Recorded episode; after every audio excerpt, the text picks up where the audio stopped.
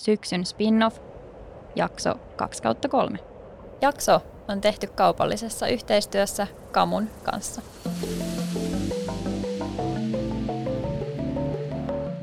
Moi moi moi ja tervetuloa taas kuuntelemaan Oisko Betaa podcastia. Täällä me keskitytään kiipeilyn kovaan, kauniiseen, kitkalliseen ja kitkattomaan maailmaan –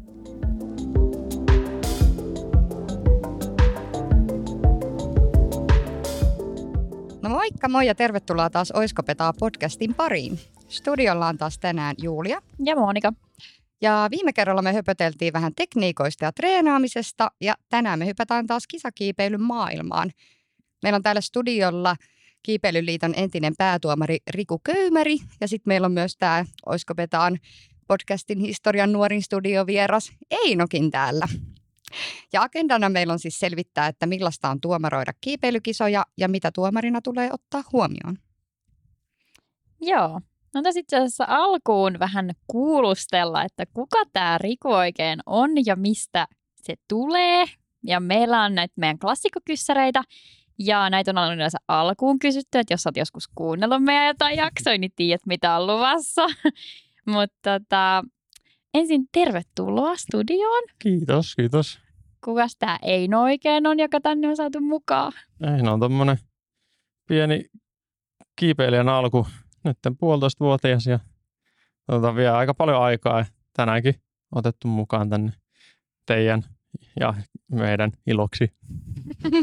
Jep, mansikat ainakin menee. Joo, mansikat on hyviä näköjään, tota, että en muista milloin olisiko koskaan maistanut mansikoita, mutta kyllä tässä sylissä istuma, istuu ja syö oikein onnellisena.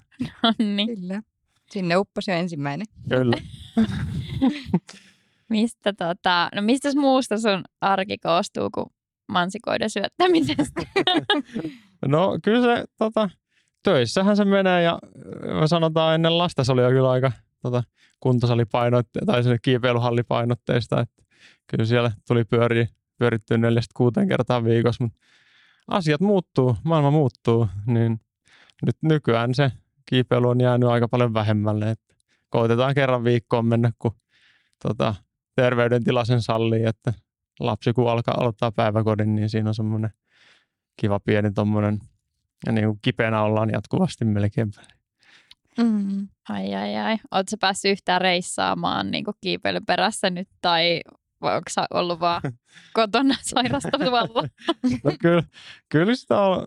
Mä olin, oltiin me viime kesän kahdesti Ahvenanmaalla ja no, enemmän ehkä mm, kyllä se niin kuin koronakin siinä paino, että ei vaan oikein pääse reissaamaan, mutta ehkä niin kuin, mm, vaikka ei olisikaan ollut välttämättä niin kuin tota, semmoista tilannetta, niin sitten ei välttämättä olisi tullut välttämättä niin kuin lähettyä niin paljon. Ehkä kerran vähän niin kuin treenimielessä, mutta en usko, että olisi lähtetty ihan ulkomaille pari kertaa vuodessa.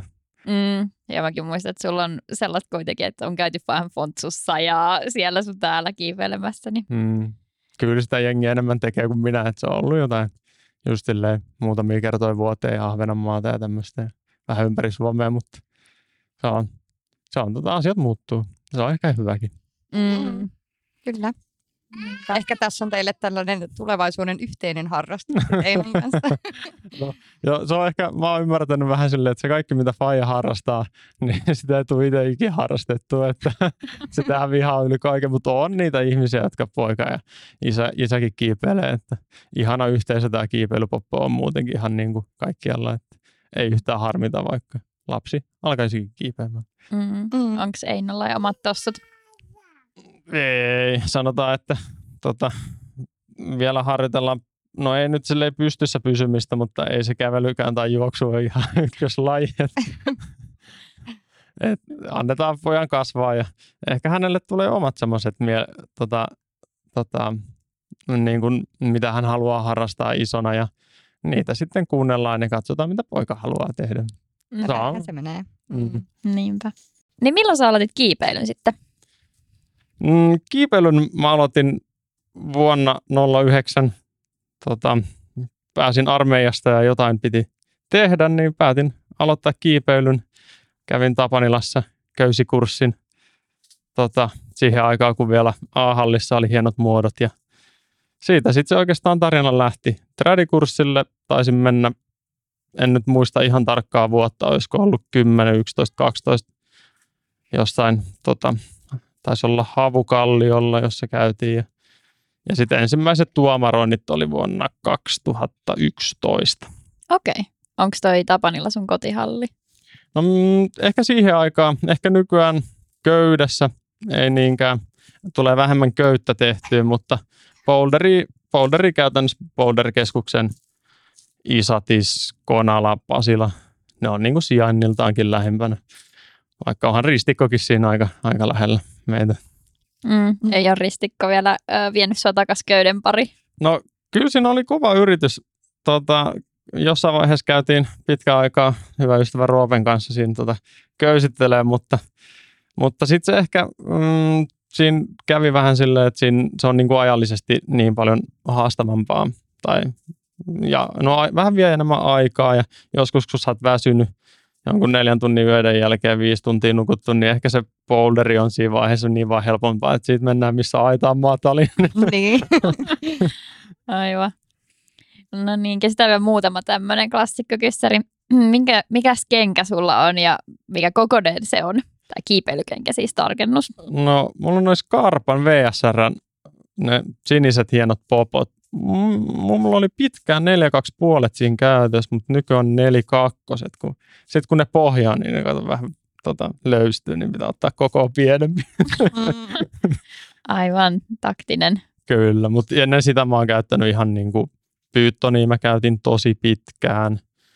Ja mitäköhän muita. Oli siellä semmoisia niin yksittäisiä, mutta solu, solutionia käytetty pitkään. Et siinä on ehkä vähän käynyt silleen, että nyt VSR on ollut niin kuin kaikista pisimpään mulla käytössä. Mm. No minkä kokoinen sun normikenkä on sitten? Mm, sanotaan, että ehkä urheilukenkä, just kuin lenkkikenkä ja tämmöiset, ne on 4,2,5, 4,3 mm, tai niin 4,2, 4,3 siinä välillä, vähän riippuu mallista, mutta sitten niinku kävelykenkä on kyllä 4,3 ihan, et ehkä se Skarpan, Skarpan koko skaala on vähän erilainen. Pyyttonissa mä käytin 4,1, kun se on niin erilainen kenkä. Se venyy mun mielestä enemmän ja sitä on ehkä kivempi käyttää, kun on vähän niin kuin sukkamaisempi mm. olemus. Tiedän. Joo. Tota, mikä se olisi sun semmoinen mieleenpainuneen reitti? Mm, mieleenpainuvin reitti on varmaan falkkareiden kereläisten valtakunta. Ehkä mm, reittinä siis tosi hieno, mutta ehkä justiinsa se, että siihen, siihen niin kuin, mä no, projektoin sitä tosi kauan, että musta tuntuu, että se milloin mä ekan kerran sinne menin ja sitten kun sen sai kiivettyä, niin siinä oli aikaa kuusi vuotta. Aha. Tai jotain kuuden vuoden luokkaa. Et silloin kun aloittelin kiipeä, niin falkkareille mentiin, kokeiltiin ja tuntui niin kuin haastavalta silloin. Ja sitten siihen ajoittuu siihen väliin myöskin semmoinen vähän pidempi tauko niin kuin ihan kokonaan kiipeilystä. Ja myöskin sitten boulderoi siihen aikaan enemmän, mutta sitten kun tuli, mentiin koittaa, niin oli tota, hieno fiilis, kun pääsee tuommoisen pitkän ajan Nemesiksen kiipeämään. Mm. Oliko kyseessä siis äh, tradia, sporttia? Se on sportti, krediltään 7A. Et hieno reitti ja tota, just siihen niin kun, se on niin, sen takia just niin se mielenpainuvin, kun se on nähnyt niin paljon työtä ja sitä aina kun sinne on menty, sitä on koitettu. Ja on, on koko niin kuin seinällä muutenkin tosi hienoja reittejä, tosi lämmin paikka alkuvuodesta. Kesällä mm. ehkä vähän näillä, näilläkin säillä aika tota, liian kuuma paikka ehkä jopa. Joo. Niin. No niin, sitten vika kyssäri ja päästetään Julia kyselemään tota, tuomaroinnista. Mikä on sun apinaindeksi ja kuinka pitkä sä oot? Mä oon, jos en ole lyhentynyt tässä näin, niin mun pitäisi olla 186 senttiä. Ja mun apinaindeksi on jotain plus, mä heittäisin plus kuuden ja plus kahdeksan väliset, on se niinku reilusti plussaa mutta on mitannut joskus, että mä oon plus kahdeksaa jossain B-finaaleissa ja sitten joskus on ollut vähän vähemmän, että on tota, kyllä sitä plussaa löytyy. Pitkä, pitkä tota, sorminen kaveri.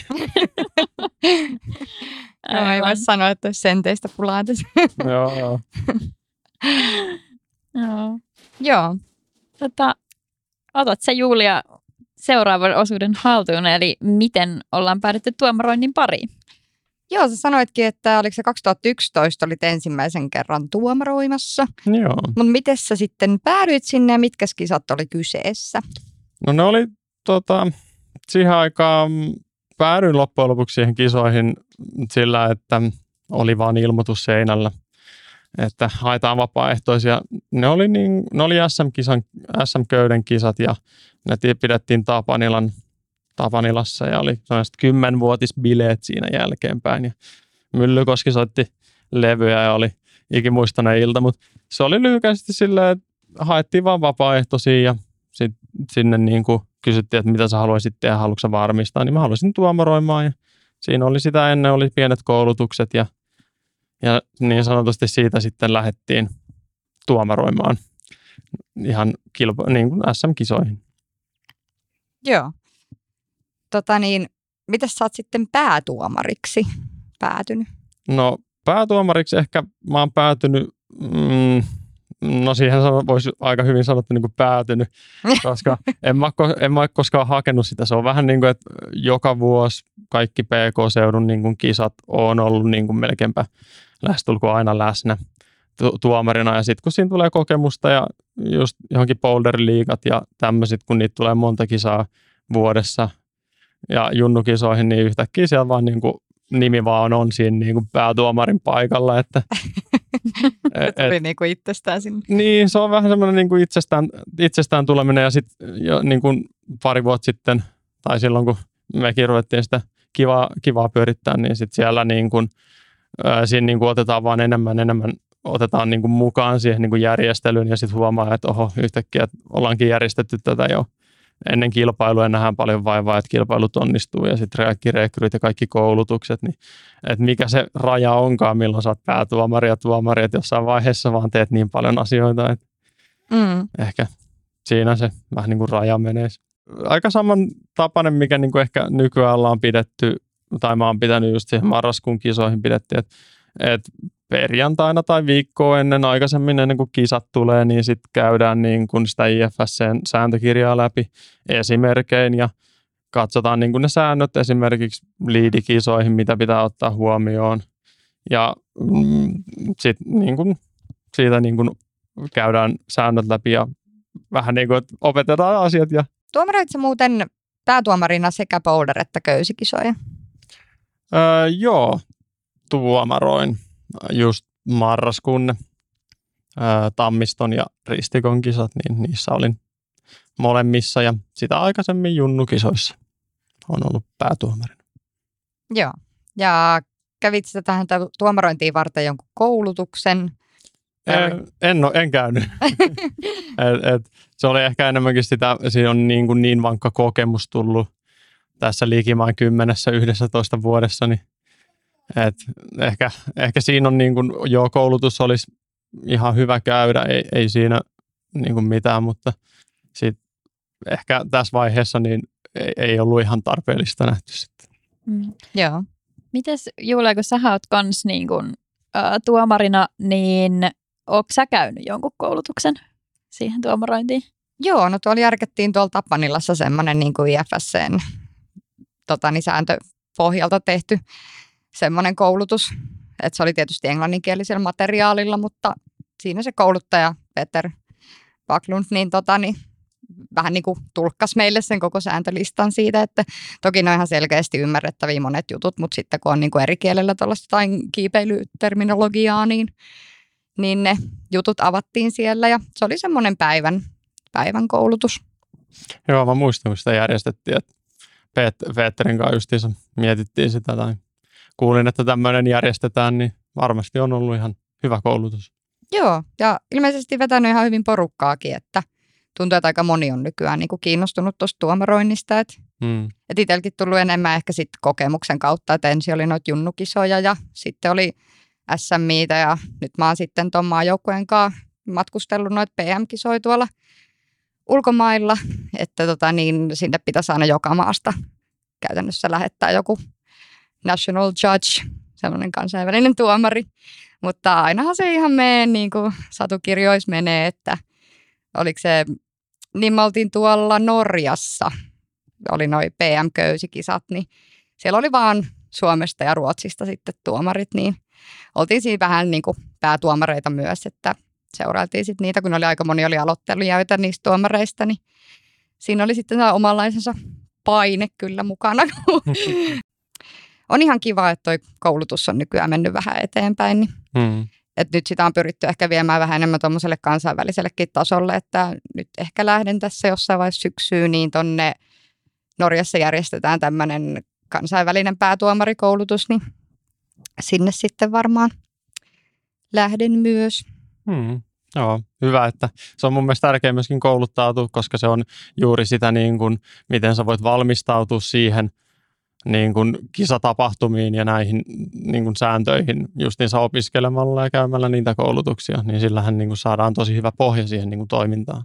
Joo, että onhan se silleen vähän sille itsekin kun oli ensimmäisiä kertoja, niin kylmiltään heitetään Joo. siihen, että no niin, ota se vaikka toi reitti, sitten siinä, että itse luet ylipäätään sen betan siinä, yrität miettiä, että miten se nyt kuuluisi kiivetä, että sä saat sen tuomaroidakin oikein ja mm. kaikki jonet ja topit ja kaikki, niin onhan siinä hommaa. Mm. Niin se voi olla hyvin jännittävä tilanne alkuun sitten monelle, että siinä tulee sitten ehkä senkin takia niitä virheitä hirveän helposti. Että. Mm. Ja jännittää tosi paljon, kun niin kuin keskittyy tosi, sulla on niin kuin kokonainen päivä – niin kuin tuomarointiin. Ja sitten varmaan siinä niin kuin väsyy tosi helposti, että kun pitää koko aika keskittyä jokaiseen kiipeilijään semmoisen yksilösuoritustasolla, että sun pitää nähdä se, että milloin vähän niin kuin se mokaa ja keskittyä siihen settiin niin paljon, mm. niin sitten niin kuin loppupäivästä voi olla niin väsynyt ja jännittää, niin sit se on aika semmoinen, voi olla tosi vaikea tilanne.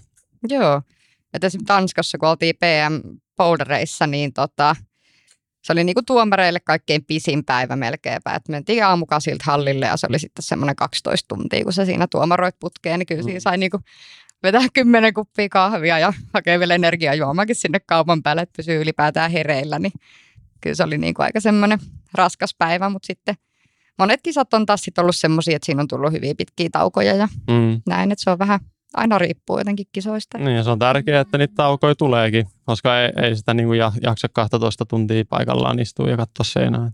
Joo, jossain vaiheessa sille, että jos tuomaroinnissa tapahtuu virhe, niin sit se on siltä kiipeilijältä pois. No just näin. Ja silloin voi tulla myöskin ehkä vähän niin kuin väärin tuomittua asioita ja, ja siltä, siltä halutaan niin kuin välttyä. Ja just se kouluttautuminen on se niin kuin, täällä niin kuin mun mielestä myöskin paras tapa mm. niin kuin kouluttautua siihen kisatapahtumaan. Yeah. Mm-hmm. Sä oot itse joutunut vielä silloin, kun ei ollut näin hyviä koulutuksia, niin kerää ihan kokemuksen kautta kaiken. Mutta. Niin, niin ja siis on, mä, mä, ehkä myöskin ajattelen ehkä tuomaroinnin aika vähän kevyemmän kautta, että katsotaan vähän niin kuin ystävien kanssa, että vähän niin kuin ystävät kiipeä, niin niitäkin se on vähän niin kuin rankalla kädellä. Katsotaan, että no niin, oliko se siellä topissa? No eihän se nyt ollut, oli tuommoista vähän läpsyttelyä. Kyllä. Et, et, on ehkä vähän rankemmasta päästä vai vaatimasta, vaativammasta päästä sit niin kuin kaikista niin kuin otteiden hallussapidosta ja toppaamisesta, mutta se on jokaisen niin kuin tuomarin niin kuin oma näkemys siitä. Mm, ja pointti, että tuomitsee kaikki samalla tavalla, että niin. ei sitä sit kesken siinä pelin muuttaa sääntöjä. Että, mm. no en mä nyt tiedä, oliko tämä nyt sittenkään hallittu, mm. niin kuin tämä, mitä mä aiemmin sit hyväksynyt. Mm. Mutta. Mm. Miten tota, nyt kun te olette molemmat tolleen tuomareita, niin tota, mitä eroa sitten on niinku tuomari ja päätuomarin roolilla? Et kumpi te, päätuomari varmaan tekee jonkun lopullisen päätöksen niistä. No mä ehkä näkisin silleen, että niinku päätuomari ja tuomarin eroon, että ehkä päätuomari tekee niin ne, hommat ennen kilpailuja ja niin sanotusti elelee laakereilla sitten sen kisojen ajan, vaikka näin ei nyt ole tietenkään, että päätuomarille on tärkeintä, niin kuin, no mun tilanteessa aina ollut turvallisuus ihan ykkösenä, että kaikilla kiipeilijöillä on turvalliset, niin kuin, turvallisesti pääsee seinälle ja turvallinen suorite ja, ja myöskin tasavertainen suorite. Mutta sitten nämä niin kuin, mm, myöskin haluaa nähdä vaivaa sille, että tuomarit kun tulee tuomaroimaan, että ne ei ole just sitä niin kuin 12 tuntia seinän alla ilman mitään taukoja, että haluaa niin kuin yrittää tauottaa ja näkee sen vaivan niille muille, että niillä muilla on sitten helpompi tehdä niin sanotusti työnsä.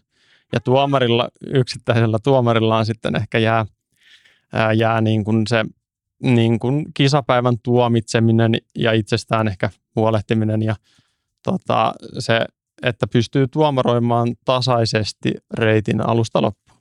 Mm, kyllä, se on just näin. Mm. Ja sitten sekin vaihtelee ehkä kauhean paljon vähän, että, että kun monesti saattaa olla sille, että, että joissain kisoissa niin ne reittituomarit käy siinä kisoja alussa ne kaikki omat reittisä niiden turvallisuuden ja näin läpi ja sitten se päätuomari on siellä niin kuin tavallaan valvomassa tätä kaikkea toimintaa, että sitten se vastuu jää aika paljon niin kuin niille tuomareille. Tämä on ollut ehkä enemmän just jossain PM-kisoissa, että siellä on niin kuin nähnyt niin erilaisia kisajärjestelyitä, mutta Mm. et joskus saattaa olla, että esimerkiksi PM-kisoissa Tanskassa, niin kaksi reittiä oli laitettu liian lähekkäin, että mitä me sitten huomattiin siinä loppumetreillä, että näitä ei voi sitten samaan aikaa kiipeäkään. Mm. Että siinä olisi voinut tulla, että lentää swingillä sitten niin kuin toisen kiipeilijän päälle, jos se tippuisi samaan aikaan ja tuommoista, mutta et, kyllä ainakin itse mitä Suomessa huomannut, niin kyllä täällä on aika hyvin niin kuin ennakoitu kaikki tilanteet, että tuomareilla on sitten helppo tulla vaan ja istua siihen tuoliin ja tutustua vähän reittiin ja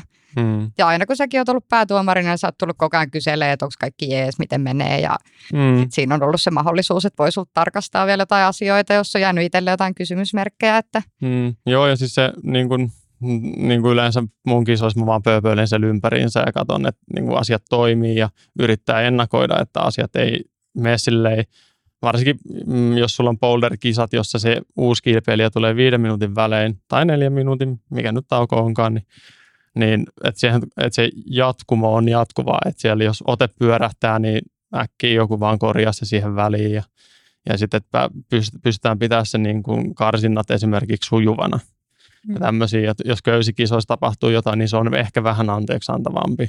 Vaikkakin mm. siis se niin kuin köysikisoissa, jos toppiote pyörähtää, niin sit niin kuin tietenkin lasketaan, kuinka paljon se saattaa taukoa ja näin poispäin.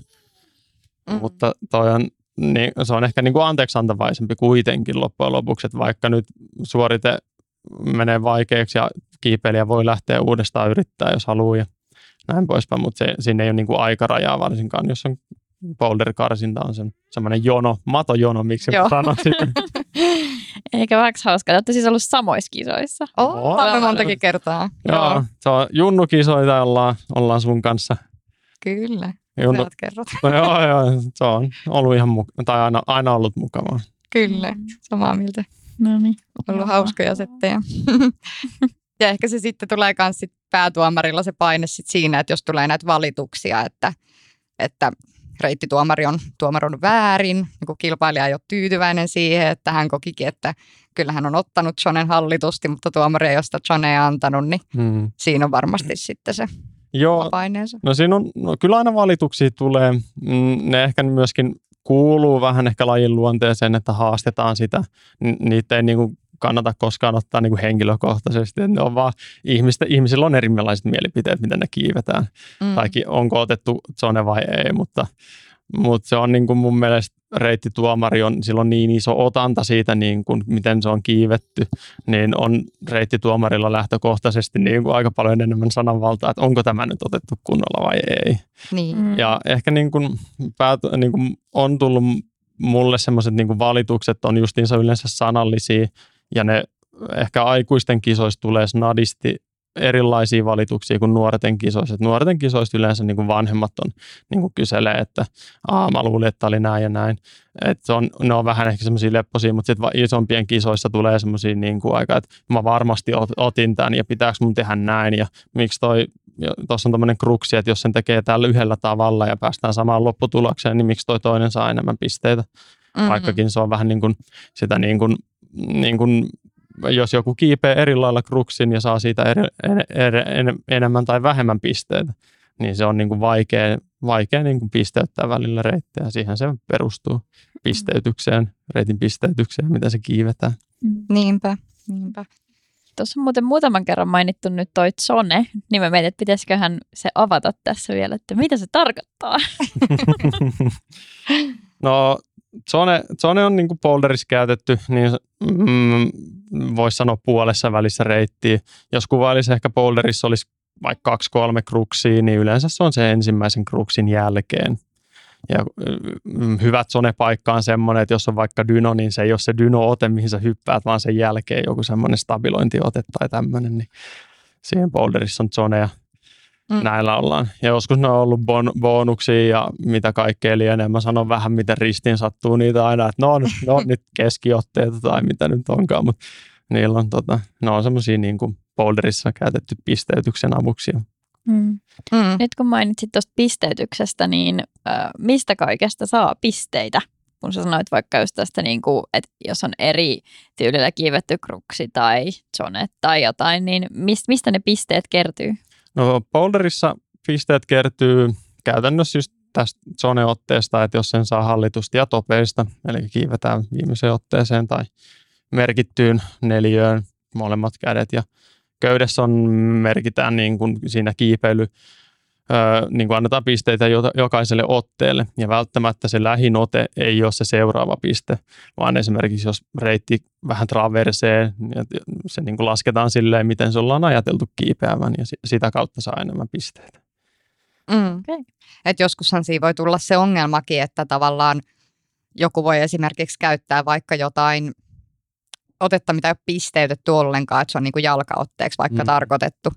Mutta joku pystyy niin kuin hyödyntämään sillä vaikka jotain niin kuin kättä esimerkiksi, että jatkaakin siitä, mutta sitten siitä ei saakaan pisteitä.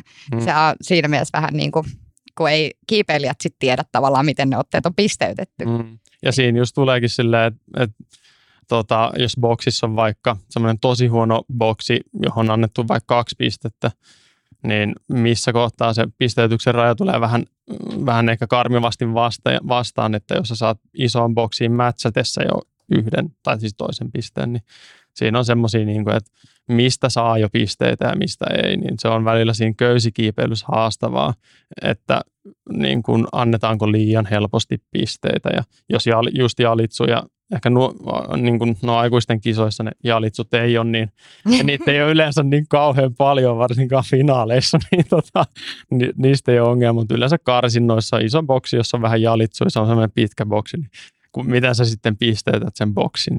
Niin, mm. no tässäkin esimerkiksi mitä käytin, niin se oli semmoinen todella iso semmoinen töttörömäinen ote, että niin kuin se oli tarkoitettu tosiaan silleen, että oliko se nyt muistaakseni niin, että siihen niin kuin heitettäisiin hiilhuukki tai jotain ja jatkettaisiin sitten kädellä siitä edellisestä otteesta, mutta sitten sitä käytettiinkin kädelle sitä otetta ja tehtiin siitä se muuvi, niin sitten siitä ei saanut sitä pistettä, että sitten se oli se edellinen pisteytetty hmm. ote, että noin voi välillä olla vähän hämäriä. Mutta. Joo, ja aina kun, niin kun kiso, boulderi tai köysi, niin kun tullaan niin kuin kisapaikalle ja tutkitaan sitä omaa tuomaroivaa reittiä, niin sitten just niissä keskustellaan reitin tekijän kanssa, että hei, miten sä oot kiipe, kiipeillä tänne ja että ne on yleensä sen tasoisia jätkiä, jotka niitä reittiä tekee, niin ne on vaan se, että joo joo, tähän vaan tolleen helposti, että otat tuossa tommosen niinku, niin, kynsikrimpi ja laitat vaan käden ristiin kampustelet sen, sitten on itse silleen, että juu ei.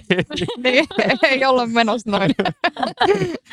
Et kyllä, kyllä ne reitintekijät tekee ihan siika hyvää duunia silleen, että ne ymmärtää sen oman reitin ja mitä ne haluaa. Ne näkee tosi paljon vaivaa, kun ne niinku niitä suunnittelee niitä reittejä ihan kokonaisuudessaan.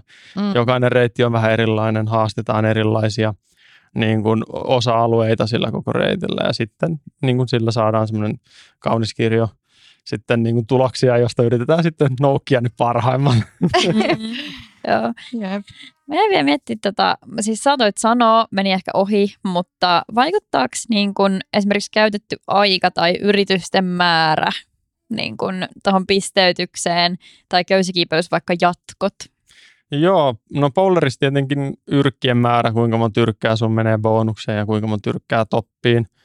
Että mitä vähemmän yrkkii toppiin, sen parempi, mitä vähemmän yrkkii bonukseen, niin sitten parempi tietenkin näin päin. Mutta tuossa köysikisoissa on aikarajaa ja mitataan aikaa, että kuinka nopeasti pääsee toppiin. Ja yleensä on, tulee, tulee kyllä ihan niin kuin vastaankin, että finaaleissa on tasapisteet ja ajat nyt on, tai, tai karsinnoissa on tasapisteet, ja sitten niin kuin katsotaan niin kuin finaaliaikaa, että on ihan jo, aika usein naisissa joskus niin kuin joudutaan katsoa esimerkiksi karsinta-aikoja, jos muistan oikein, niin mm. tota, joudutaan ihan välillä katsoa niitä karsintoja aikoja, joka on ehkä välillä vähän harmi siinä mielessä, että tota, et jos ruvetaan katsoa niin kuin finaalin nopeutta, kun ne ei, ei välttämättä liidi kilpailu ole nopeuskilpailu siinä mielessä, niin sitten olisi mukavaa, jos saisi niin kuin eroavaisuudet jossain esimerkiksi sillä teknisyydellä sitten tai kiipeilyn, kiipeilyllisesti sitten esiin. Mm. Niinpä, ei ole silleen, että kaikki toppaa reitiä ja katsotaan vaan, että kuka oli nopein. Kyllä. Jep. Joo. Miten tota, mä en tiedä mainittiinko tätäkään alussa, mutta montaks tuomaria siellä kisoissa yleensä on paikalla? Ei tainnut olla toi, no siis mm, mä sanoisin, että boulderissa joudutaan vähän enemmän käyttää tuomareita. Mm, Osittain sen takia, kun reittejä on vaikka, riippuu vähän sarjoista, mutta voi olla vaikka kymmenen boulderituomaria tarvitaan yhtä aikaa. Köysikisoissa, mm, ehkä karsinnoissa tarvitaan, niin kuin voi käyttää vaikka yksi tuomari per reitti. Silloin se voi olla vähän haastavaa, että sä katsot samalla vaikka aikaa samalla kun sä katsot pisteitä. Mm. Mutta sanoisin, että niin boulderissa tarvitaan vähän enemmän niitä tuomareita osittain ainoastaan just sen takia, kun niitä reittejä on sitten enemmän. Mm. Ei ole vaan Julia ja Riku siellä. Toivon mukaan ikinä ei tule tällaista tilannetta. Kahden tuomarin vastuulla koko Siinä varsinkin, Joo, ja sitten junnuissahan on siis pienis, pienis lapsis, lapsissa junnuissa, niin kun niitä sarjoja on niin paljon enemmän, niitä reittejä kiivetään niin paljon, niin kun niitä reittejä yhtä aikaa kiivetään niin paljon enemmän, niin me oltaisiin siellä kahdestaan silleen. Voisi olla aika raffi päivä. Joo, se on väliin varsinkin just näissä nuoremmissa, niin kun saat, varsinkin jos olet yhtään helpommalla reitillä, niin sieltä saattaa yhtäkkiä tulla, että sieltä tulee joku 12 kilpailijaa työntää sulle kaikki laput samaan aikaan käteen ja yrität niitä järjestellä siinä samalla katsoa, kun yksi on jo lähes sinne seinälle silleen, että joo, pieni hetki, nyt mm. joutuu vähän odottaa. Joo, sitten käytetään yleensä myös boulderissa sitä open vähän niin kuin, että kaikki, kaikille reiteille voi mennä, antaa vaikka viisi yrkkää erilaisia mm-hmm. formaatteja. Ehkä boulderissa on enemmän erilaisia formaatteja kuin, niin kuin köysikisoissa. Et boulderissa on just tätä matojonoa ja sitten tätä open-formaattia, niin siinä openissa on silleen, niin kuin, että siellä on joku sata kiipeilijää pamahtaa sinne halliin yhtä aikaa ja sitten sä oot silleen, sulla on 20 lappua kädessä ja sä ihmettelet, kuka helkkari näistä olikaan seuraava. sitten joku, joku, tulee pyytää, että saisin mä sen lapun sieltä välistä ja sitten sä oot silleen, että ai sun nimi on Matti ja sitten sä yrität saada niitä, niiden lasten käsialasta jotain selvää, että kuka näistä nyt on Matti. ei. Se on kyllä tosi haastavaa välillä just karsinnoissa, että finaalit on yleensä aika selkeä, että kun siinä on se mm. muutama reitti ja sitten on ne pari kilpailijaa vaan samaan aikaan siinä, mutta, mutta joo, se vähän vaihtelee. Mm. Vaihtelee se formaattikin. Joo, ja ehkä finaalissa on silleen, että kun on, kiivetään vain yhtä reittiä yhtä aikaa, voi olla siis, on myös finaaleja ollut, jossa naiset ja miehet kiipeä yhtä aikaa. Se riippuu ihan miten kilpailujärjestäjä sen haluaa järjestää.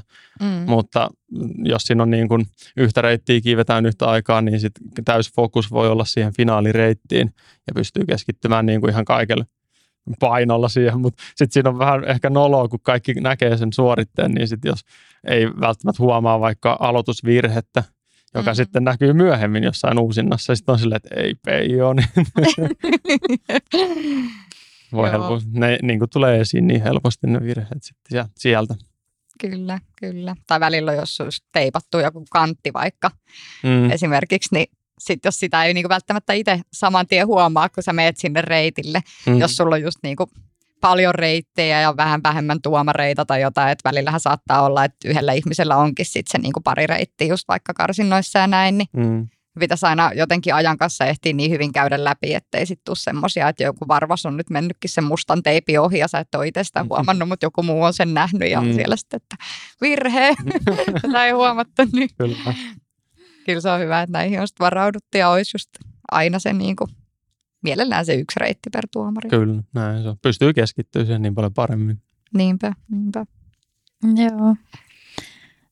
Joo, joo. Pitäisikö tässä kohtaa ottaa pieni kahvitauko? Joo, tehdään näin. Palaillaan kohta. Palataan kohta.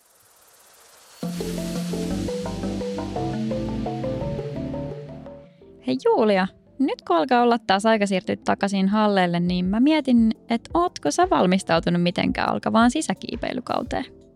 No lähinnä asennoitumalla takaisin treenirytmiin, mutta on myös vähän pohdiskella, että minkälaisilla tossuilla tämän treenikauden oikein aloittaisi. No, onko löytynyt joku uusi suosikki? No Scarpalta on tullut semmoinen malli kuin Velose. Se on suunniteltu juurikin sisäkiipeilyyn. Se on pehmeä ja tekninen kenkä ja kaiken kukkuraksi myös vegaaninen. Miten sun halleille siirtyminen on lähtenyt liikkeelle? No, niin kuin tiedät, niin mä en mun suosikkikengistä ainakaan vielä ole luopumassa, mutta ulkokauden jäljiltä rikkoutuneet varmistuslasit kaipas korvaajia. Öö, samalla tuli tsekattua myös muiden varusteiden tilanne ja tehtyä kamussa muutamia päivityksiä. Nyt sitten vaan kova ajo ja treenit käyntiin ensi vuoden projekteja varten.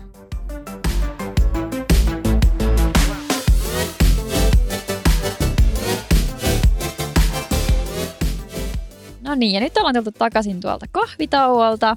Ja äsken jo päästiin vähän keskustelemaan tuolta äh, kiipeilykisojen tuomaroinnin saloista. Ja nyt hypätään sinne takaisin. Yllätys, yllätys, koska Riku on täällä studiossa keskustelemassa meidän kanssa aiheesta. Ähm, me pikkasen puhuttiin tuossa jo noiden reittien pisteytyksestä aikaisemmin.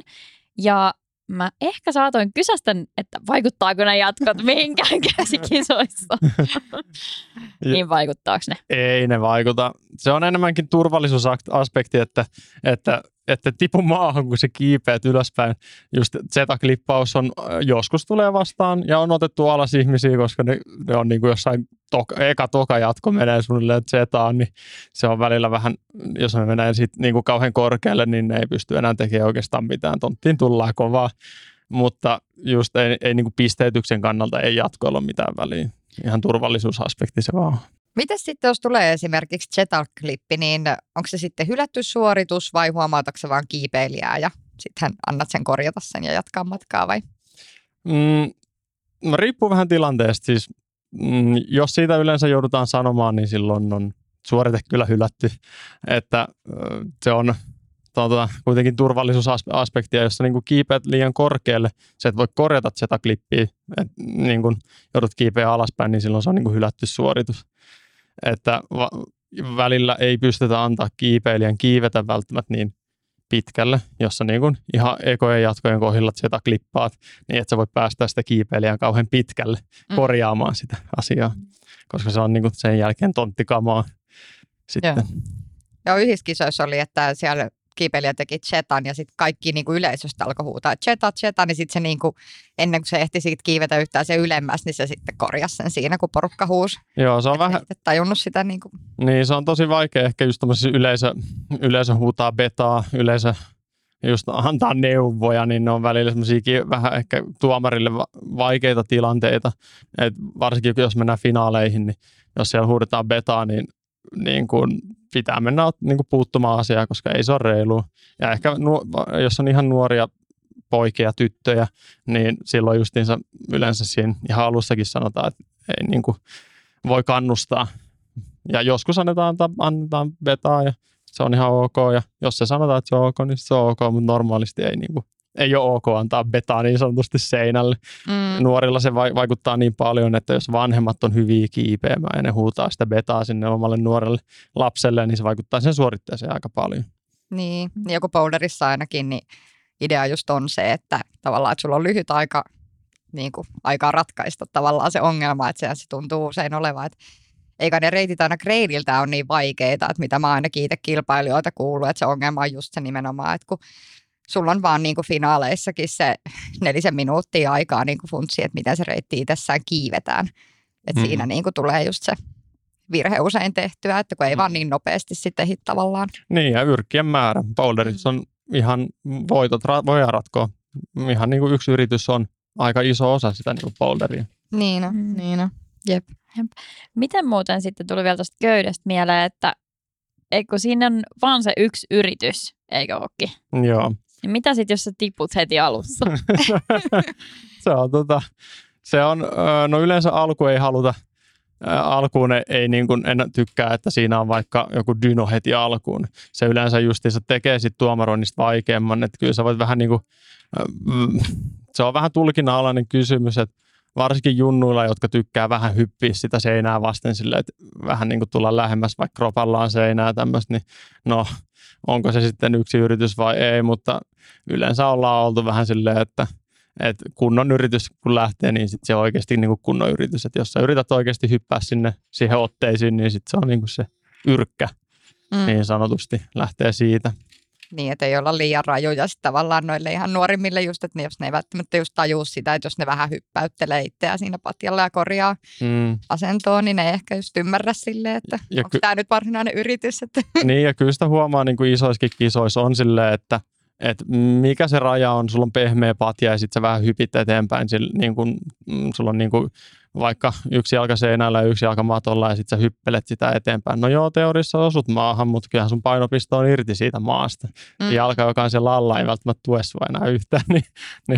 se niin kuin mun, mun mielestä pilkun hinkkaaminen ei välttämättä tässä tilanteessa ole se juttu, millä halutaan eroja tehdä, vaan sillä, että oikeasti kuka kiipeää koviten siellä. No just tämä, just Niinpä. tämä. Miten muuten, äh, minkä ikäiset on niin kuin nuorimmat, joille kisoja jär, niin kuin järjestetään?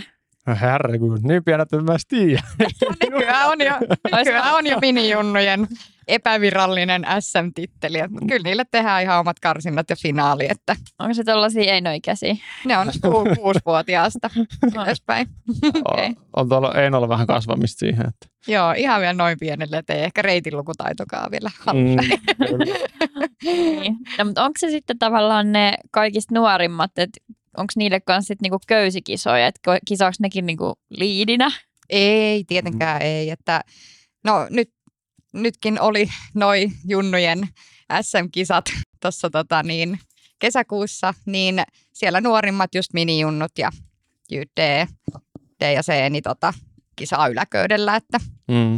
Okei. Okay. Ja mun mielestä se on ihan hyvä silleen, että niin kun just sitä turvallisuus edellä on mun mielestä varsinkin kaikista kisoissa on tärkeää mennä, että on turvallista ja ehkä niin kuin kuinka nuorelle sä voit antaa liidin, vaikka se osaisi ihan hyvin liidaa, mutta sitten kun se ikähaarukka on jollain sillä niin kuin nuorimmalla poppoilla on pari vuotta, niin se koko kehitys on aika iso siinä parissa vuodessakin. Tai ihan vuodessakin, että se, niin kuin, se on niin valtava se ke- kehitys, mikä niillä on siinä alussa, niin mm, että jotkut on niin, kuin niin paljon fyysisesti vahvempia ja pidempiä ja sitten toiset ei ole koskaan muuta kuin vaikka yläköysitellyt, niin ei ole mun mielestä välttämättä ihan semmoinen hyvä paikka lähteä tota, kilpailemaan sitten välttämättä liidissä. jep, On. että siksi olisi yleensä hyväkin muutenkin, että jos esimerkiksi minijunnu-ikäiset osallistuu, osallistuu näihin SM ja näihin kisoihin niin, että, että ne olisi vähän harjoitellut esimerkiksi sitä, että kun yksi kerta finaaleissa, niin sitten kun tietysti sitä yläköyttäkin pidetään pikkusen löysemmällä kisoissa, ettei sitten siinä tule tätä assisted top ropingia, Mm. niin se ei ollut sitten tottunut siihen, että kun se kiipee köydellä, niin että se on yhtään löysällä, kun sitä on vanhemmat on pitänyt niin kuin tosi tiukalla aina. Niin, että jos niin kuin noin nuoretkin niin lähtee kisaamaan, niin totuttelisi sit vaikka siihen sitten jonkun valmentajan kanssa tai, tai kyselisi vähän niin kuin Mm. esimerkiksi Kivalta, Kiipeilyliiton tältä kilpailuvaliokunnalta, että voi sinnekin laittaa jotain kysymyksiä, jos on just kisoihin liittyen jotain pohdittavaa ja muuta. Että kyllä se on kuitenkin aina pikkusen erilainen tilanne, Mm. mitä normaali kiipeilytilanne on. Ja varmaan pienelle tosi jännittävä. Niin on. Mm. Eh, Kyllä aikuisia ihan, ihan yhtä lailla jännittää, kun juttelee jo- jossain niin kuin kisoissa, kun menee sinne eristyksiin tai tämmöiseen juttelee niiden kilpailijoiden kanssa, että onko niin kaikki hyvin, niin kyllähän niitäkin jännittää, mutta se pien, pientä jännitys on semmoista vähän pakkokauhun valtaista. Just näin, että aikuinen ehkä saa jopa draijia siitä niin kuin tietyllä tavalla. mutta sitten taas se ilo on niin erilaista ja mun mielestä ehkä vähän, vähän niin kuin, mä tykkään niistä junnukisoista tosi paljon just sen takia, kun se ilo on niin valtoimenaan silleen. Kaikki on niin onnelliset, että pääsee puoleen väliin reittiin tai kaksi ekaa muuviin. niin. Kyllä. Onko tota, muuten niin kuin jonkunlaisia eroja noissa eri ikäluokkien kisoissa? No ehkä niin kuin nuorilla just se köydessä ehkä enemmän boulderissa vaan vähän helpompi reittejä, ei, ei välttämättä otteet niin kaukana toisistaan. et, et se on enemmänkin se köydessä on niin kuin, tota, eri niin kuin, tota, yläköydet ja myöskin siellä vähän lähempänä otteet toisiaan tietenkin, että pienet lapset yltävät otteille.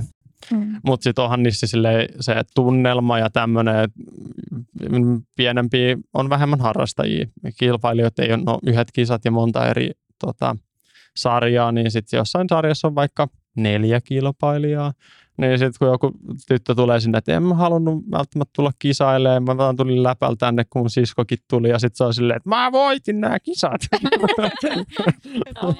niin. Et, et se ilo on niin valtava, valtavaa niille ja sitten se ant, mun mielestä antaa semmoista niinku, siihen niinku urheiluun ja ehkä just yksilön niin kuin pienen lapsen tilanteessa, jossa voitat yhtäkkiä epäviralliset SM, niin kuinka paljon boostaa sitä harrastuneisuutta hänelle ja kuinka paljon iloiseksi hän tulee siitä. Ei se, että niin kuin aikuinen voittaa SM, niin ihan varmasti hän on myöskin iloinen, mm. mutta se on ehkä jotenkin tuntuu, että sille lapselle se merkkaa niin kuin vähän eri lailla, ehkä, ehkä vähän enemmän eri lailla.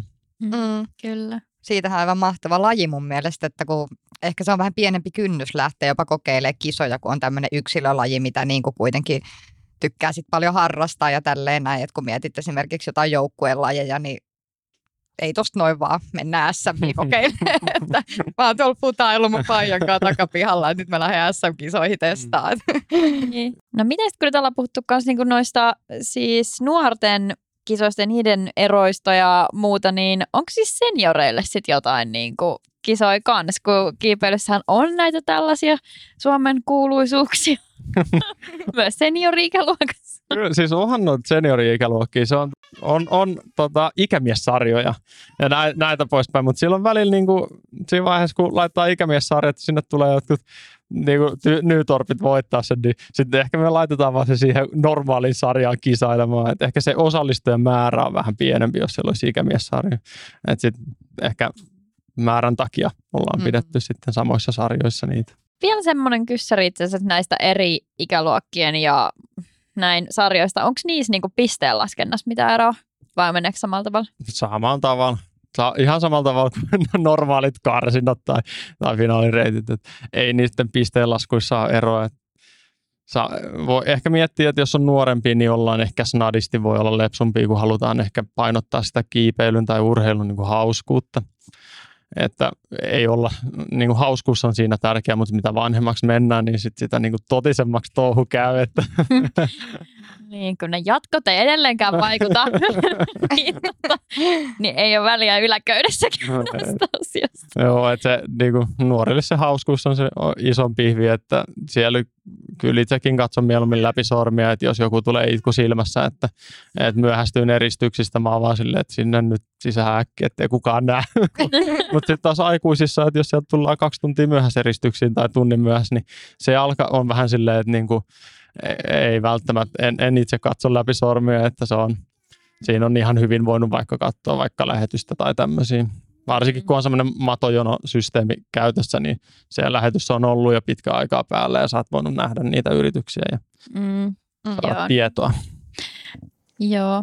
Mä mietin sitten, kun jossain vaiheessa puhuttiin noista, että saattaa tulla noita valituksia tai jotain muuta vielä, niin siihen liittyen semmoinen, että miten sitten yleensä tuommoiset epäselvät tai riitatilanteet selvitetään?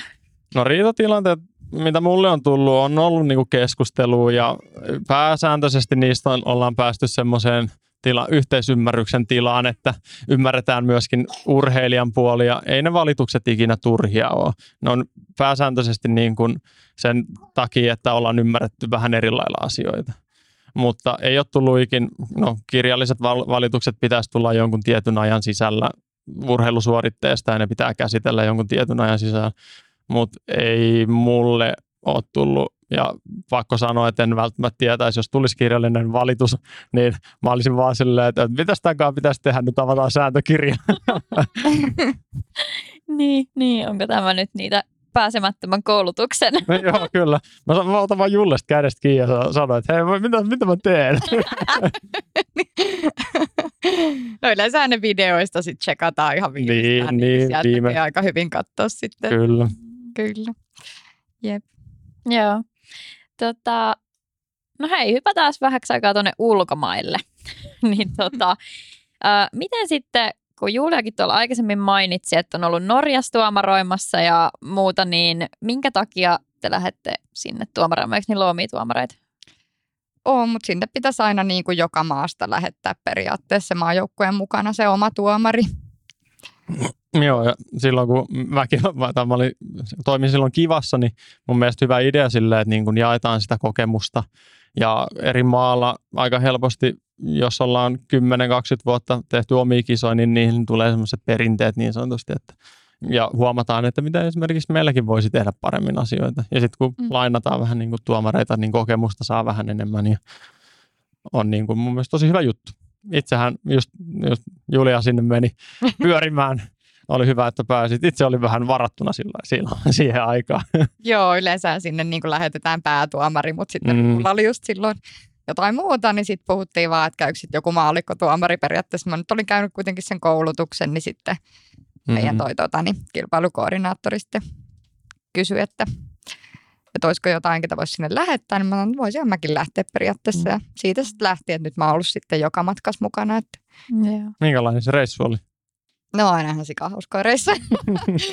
yleensä sille kaitset semmoista kunnon teinilaumaa siellä. Niin kuin, meitä on yleensä minä ja kilpailukoordinaattori ja pari valkkuu siellä mukana. Ja sitten on semmoinen jumalaton määrä niitä junnuja ja mm. aikuisia ja näin. Että on meitä yleensä oliko viime kisoissa Suomesta peräti 70 kilpailijaa siellä. Että mm. tosi paljon ollut Suomesta porukkaa. Että oikeastaan eniten näistä Pohjoismaista niin ollut suomalaisia yleensä. Hmm. Jos ei nyt tietysti lasketa sitä maata, mikä järjestää ne kisat, niin tietysti niitä nyt on yleensä ollut se valtaosa, mutta muista maista, niin siellä me ollaan yleensä käyty vähän, no vähille jää vapaa-aikaa, että yleensä saa sitä, että aamulla herätään kahdeksalta ainakin kilpailukoordinaattorin kanssa sinne hallille heti ensimmäisten joukossa ja muut tulee sitten silloin, kun ne niiden omat sarjat alkaa, niin kilpailijat tulee sit sitä mukaan, että mennään aina aamulla katsoa, että siellä on reitit on ok ja paikat on ok ja käydään sitten eri maiden valkkujen ja tuomareiden kanssa vähän sääntöjä läpi ja muuta, että meillä on se yhteisymmärrys siitä, että miten homma toimii. Mm. Ja ehkä just vaatiikin aika paljon tämmöistä niinku, niinku just keskustelua ja tämmöistä, että tietää vähän niinku, me vähän loppujen lopuksi vähän niinku tullaan vieraana sinne katsomaan, mm. miten ne on ja ymmärtää, niin kuin, tietää mitä tekee, jos tattuu jotain siellä sitten. Nimenomaan. Ja sitten katsotaan just, että siellä on kaikki EAT kunnossa ja kaikki muut vastaavat. Sitten jos tulee jotain tilanteita, niin ei sitten tarvitse tuomarin siinä kauheasti muuta tehdä kuin, että kurkkaa, että missä näkyy se punapaitainen tyyppi. apua, tulkaa teippaamaan tai kiipeilijä tai vastaavaa. Hmm. Niin, tota, niin silleen, että katsotaan, että kaikki on ok ja homma toimii ja, ja että tuomareita on riittävästi. Ja sitten usein on se tilanne, että kun tuomareita ei välttämättä ole niin paljon, kun koulutuksia ei hirveästi järjestetä myöskään ulkomailla, niin sitten siinä on sitä, että joudutaan perehdyttämään aamulla ne kaikki tuomarit siihen hommaan ja käymään yhdessä just kaikki kisareitit läpi ja turvallisuusaspektit läpi ja kaikki muu. Niin mm. Kyllä ne on tosi pitkiä päiviä, että ei siinä puhuta mistään lomareissusta kyllä todellakaan, että ehkä saatetaan ehtiä kaupungilla käydä illalla syömässä tai jotain, mutta mm. kyllä se sitten on sitä itse itse kisahommaa siellä, että täysiä mm. työpäiviä. Mm. Mutta tosi hauskoja reissuja, että onhan se on tosi mageeta, kun pääsee noin niin kuin vierestä seuraa sitä, että miten niin kuin nämä todella hyvät suomalaiset kiipeilijät siellä onnistuu ja tuomaroida sit niitä, että Toki siinä nyt tekisi aina mieli, kun sitten on oman maan kilpailija siinä sun, sun tuomaroimalla finaalireitillä, niin tekisi mieli vaan huutaa, että joo, joo, hyvä Andy ja kaikkea, mutta mut ei sitten oikein pysty. Että. Mm. Sehän just niin kuin PM-kisoissa on vähän välin vaikea silleen, että öö, no just Suomeen, kun tulee noit no, norjalaisia tai ruotsalaisia, kyllä se, mm, joo, mä oon käynyt kouluja, mutta eihän mä osaa ruotsia puhua. Niin. Joku huutaa siellä, niin mä oon vaan silleen, että mitä te nyt oikein juttelette? Tämä oli siis viimeksi, kun oltiin Ruotsissa kisoissa, niin niin kun se sitten piti niille, kun oli kaikki ruotsalaisia tuomareita, niin se piti sitten ruotsiksi. Sitten mä yritän sieltä, jotain tulkita välistä huonolla ruotsilla, niin silleen, että no joo, että kun itse periaatteessa oli silloinkin niin kuin, että kyllä mä tuomaroin, mutta kun se on itselle on niin tuttu juttu, että mä vaan tyyli vähän ennen kisoja alkuun kävelin siellä tuolille kahvikupin kanssa ja mm. istuin siinä ja olin katsonut reitin läpi ja näin, niin niin sitten kun muilla oli hirveän paljon kaikkia kysymyksiä ja tällaista, niin mä olin, että no ihan sama, että se vetää se info ruotsiksi siinä, että mä sitten englanniksi sen kanssa mm. muutamat sanaset siinä vaihoin. Että. Mutta sun pitää siis vain keksiä, kato Andille joku salanimi, sitten suomeksi huudat, niin kukaan ei tiedä, mitä sä huudat. Joo, se oli, kun toi, tota, niin, oli itse asiassa sellainen tilanne, että suomalainen kiipeilijä, niin oli just tämä musta teippi reunassa. Ja mä jouduin sitten pyytää hänet alas sieltä seinältä, kun se käytti vahingossa sitten raajaa siinä teipin ulkopuolella. Ne vahingossa suomeksi sanoi sille, että tuutko alas sieltä reitiltä, niin sitten tuli heti se päätuomari, että viititkö englanniksi, että kaikki ymmärtämät? Joo, anteeksi. Tulee niin luonnosta, Niin. niin. että suomalaiselle Suomeen. Mm. Mutta, Mm. Mutta onhan se joo. Mutta kyllähän se nyt tota, niin, kyllä sitä englantia tulee esimerkiksi sen verran paljon puhuttu, että kyllä on nyt yleensä noin basic-hommat sit puhutaan siellä englanniksi, mutta et saattaa välillä olla, että ne alkaa sit sitä ruotsia puhua keskenään tai tanskaa tai Mm. missä maassa nyt ikinä ollaankaan, mutta en ole kokenut kyllä ikinä mitenkään ongelmalliseksi sitä. Mm. Miten muuten tota, noi matkat on yleensä sille järjestetty, että, että onko siinä jotenkin, että se maksaa se tavallaan joku, joku maksaa no, sen? meillä on onneksi niin tehokas kilpailukoordinaattori, että hän on puukannut lennot, hotellit, aamiaiset, kaikki tarvittavat ja itse tuosta tuomarihommasta ei niin kuin palkkaa makseta, mutta mä en maksa mitään sitten niistä lennoista ja majoituksista ja ruuista, että mä saan kaikki ruuat syömäni niin kuitteja vastaan takas rahat sitten, että ei tarvi onneksi mitään kuluja maksaa, mutta Mm. ei myöskään sitten palkkaa tuommoisesta saa, että sinänsä aika semmoista vapaaehtoishommaa. Tonne Mm. kokemuksina niin hienoja, että Mm. Kuulostaa kyllä, kun on tästä sivusta kuunnellut. Niin. tota, ää, ää, ää. Miten sitten nyt, jos miettii niitä itse kisoja, niin ää, pitääkö siinä ottaa jotenkin niin kuin jotain huomioon, tai onko jotain eri sääntöjä tai jotain, jos miettii SM- tai PM-kisoja vaikka keskenään? Vai onko ne taas ihan samoja? Vai yritättekö te sopeutua muiden, muiden maiden sääntöihin siellä ja olette vaan No kyllä se, no kaikki Suomessa, siis sanotaan, että joo, samat säännöt PM ja SM, että eihän ne, ei säännöt muutu miksikään, että samoilla säännöillä mennään ihan kotona kuin ulkomailla.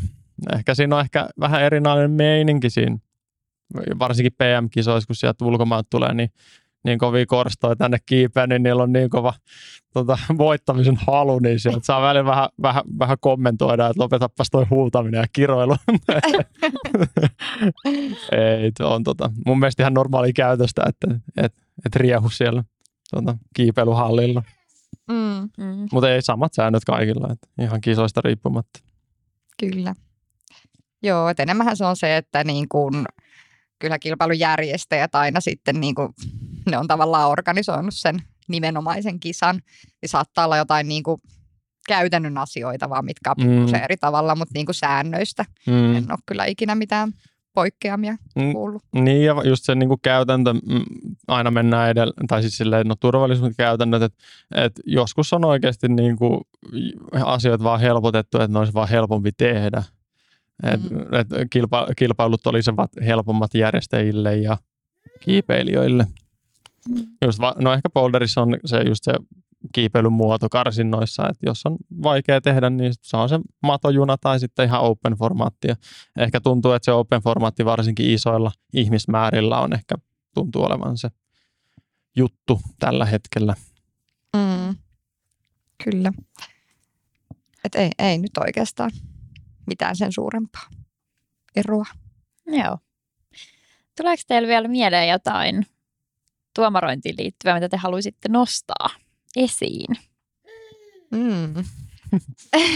No mulle tulee mieleen siis se on niin kuin kaikkien näiden vuosien jälkeen, mitä tässä on ollut, niin se on, tai muuta, muutamakin asia tulee mieleen, tota, no joo, nyt kun alkaa miettiä, niin ihan sika paljon muistoja, ja varsinkin se niin kuin junnukisojen se niin kuin lasten ilo, ja se, että niin kuin pystyy antamaan heille jotain, että ne on niin iloisia, niin se on niin kuin tosi kivaa ja, ja ihanaa, ja aikuisten kisoissa niin, niin paljon tuttuja, niin paljon sosiaalista, sosiaalista toimintaa ja ystäviä, niin se on ihan oma, omalaatuinen kokemus. Ja sitten se on niin kuin, kun ihmiset tulee sinne, haluaa tehdä sitä, auttaa, että me saadaan hyvät kisat järjestettyä. Ihan sikan jengiä näkee niin paljon vaivaa niin kuin yh- yhteen viikonloppuun.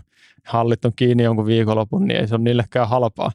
Et, et niin paljon nähdään vaivaa, että saadaan kisat järjestettyä, niin se on vaan niin kuin ihan uskomatonta. Välillä kun miettii, että, niinku, että huh huh, jeng, ihan tosi makeata toimintaa kai, ihan ka, jokaiselta osapuolelta. On. Et itselläkin jäänyt tota, niin, tosi hyvin mieleen. Ehkä just se, että, että kun noissa on ollut noissa PM-kisoissakin ulkomailla ja näin, niin se on jotenkin niin ihanan yhteisöllistä, kun siellä näkee aina niitä samoja naamoja, että mekin ollaan usein lähetty Islannin valmentajien kanssa sitten vaikka johonkin syömään illalla tai jotain muuta vastaavaa. Ja tuomarit on tuttuja ja kisajärjestäjät on tuttuja niin kuin monista eri maista, niin se on niin kuin tosi siistiä, miten paljon jengi just näkee vaivaa näiden kisojen eteen, miten paljon porukka panostaa siihen, niin kuin, että kun kiipeilyssä on jotenkin niin ihana yhteisöllistä tämä koko toiminta, että vaikka moni asia pyörii niin kuin just nimenomaan vapaaehtoistoimin ja näin, niin kyllä se on jotenkin hienoa, miten paljon laji eteen niin kuin jaksetaan nähdä vaivaa. Mm, näin se on ihan poikkeuksellista. Kyllä, todella mahtavaa.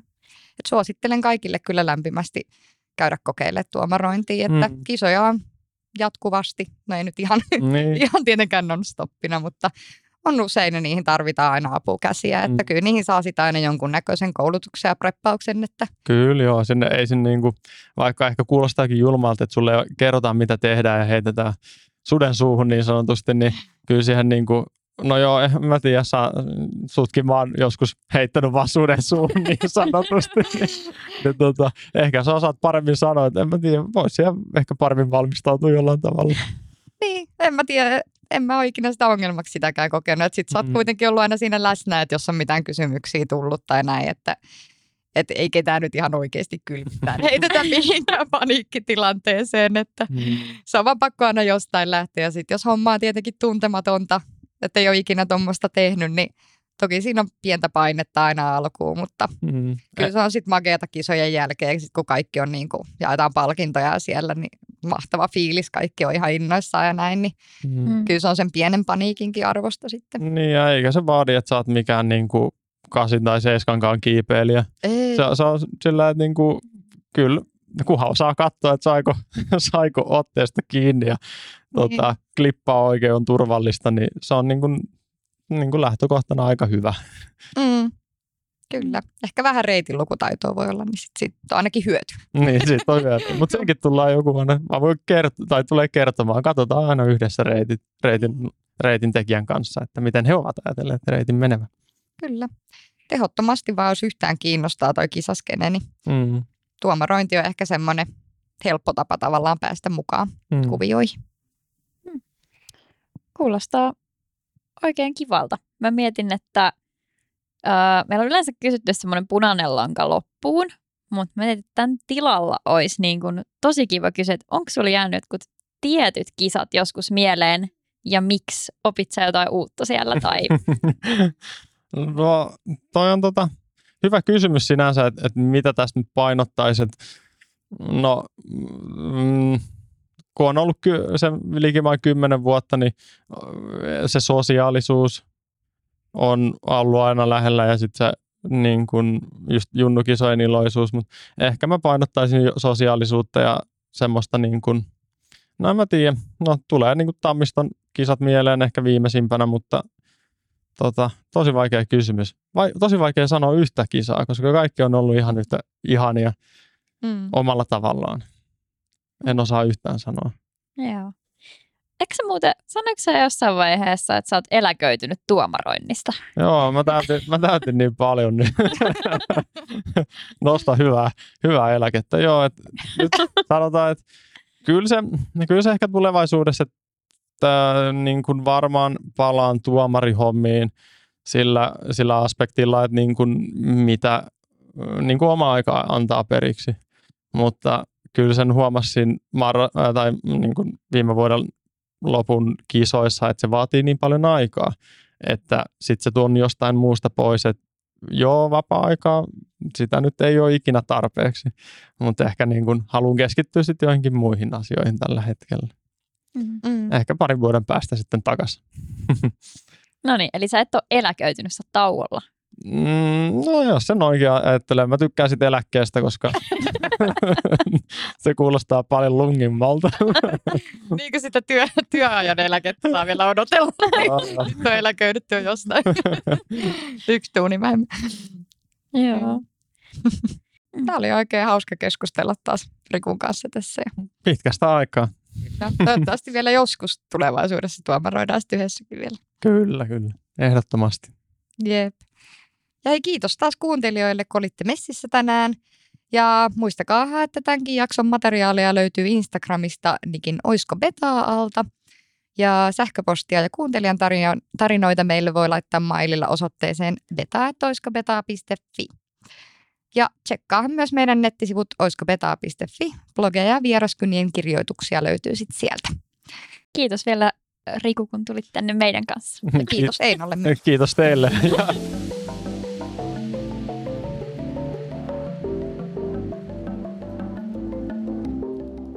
Jes, ja meidäthän löytää tosiaan Instagramista nimellä Oisko Betaa, ja meille voi lähettää kiipeilijän tarinoita tai aiheideoita maililla betaa.oiskobetaa.fi. Ja sitten on vielä meidän nettisaitit, mistä sä voit käydä lukemassa meidän huikeita blogeja kiipeilymaailmasta. Ja osoite on www.oiskobetaa.fi.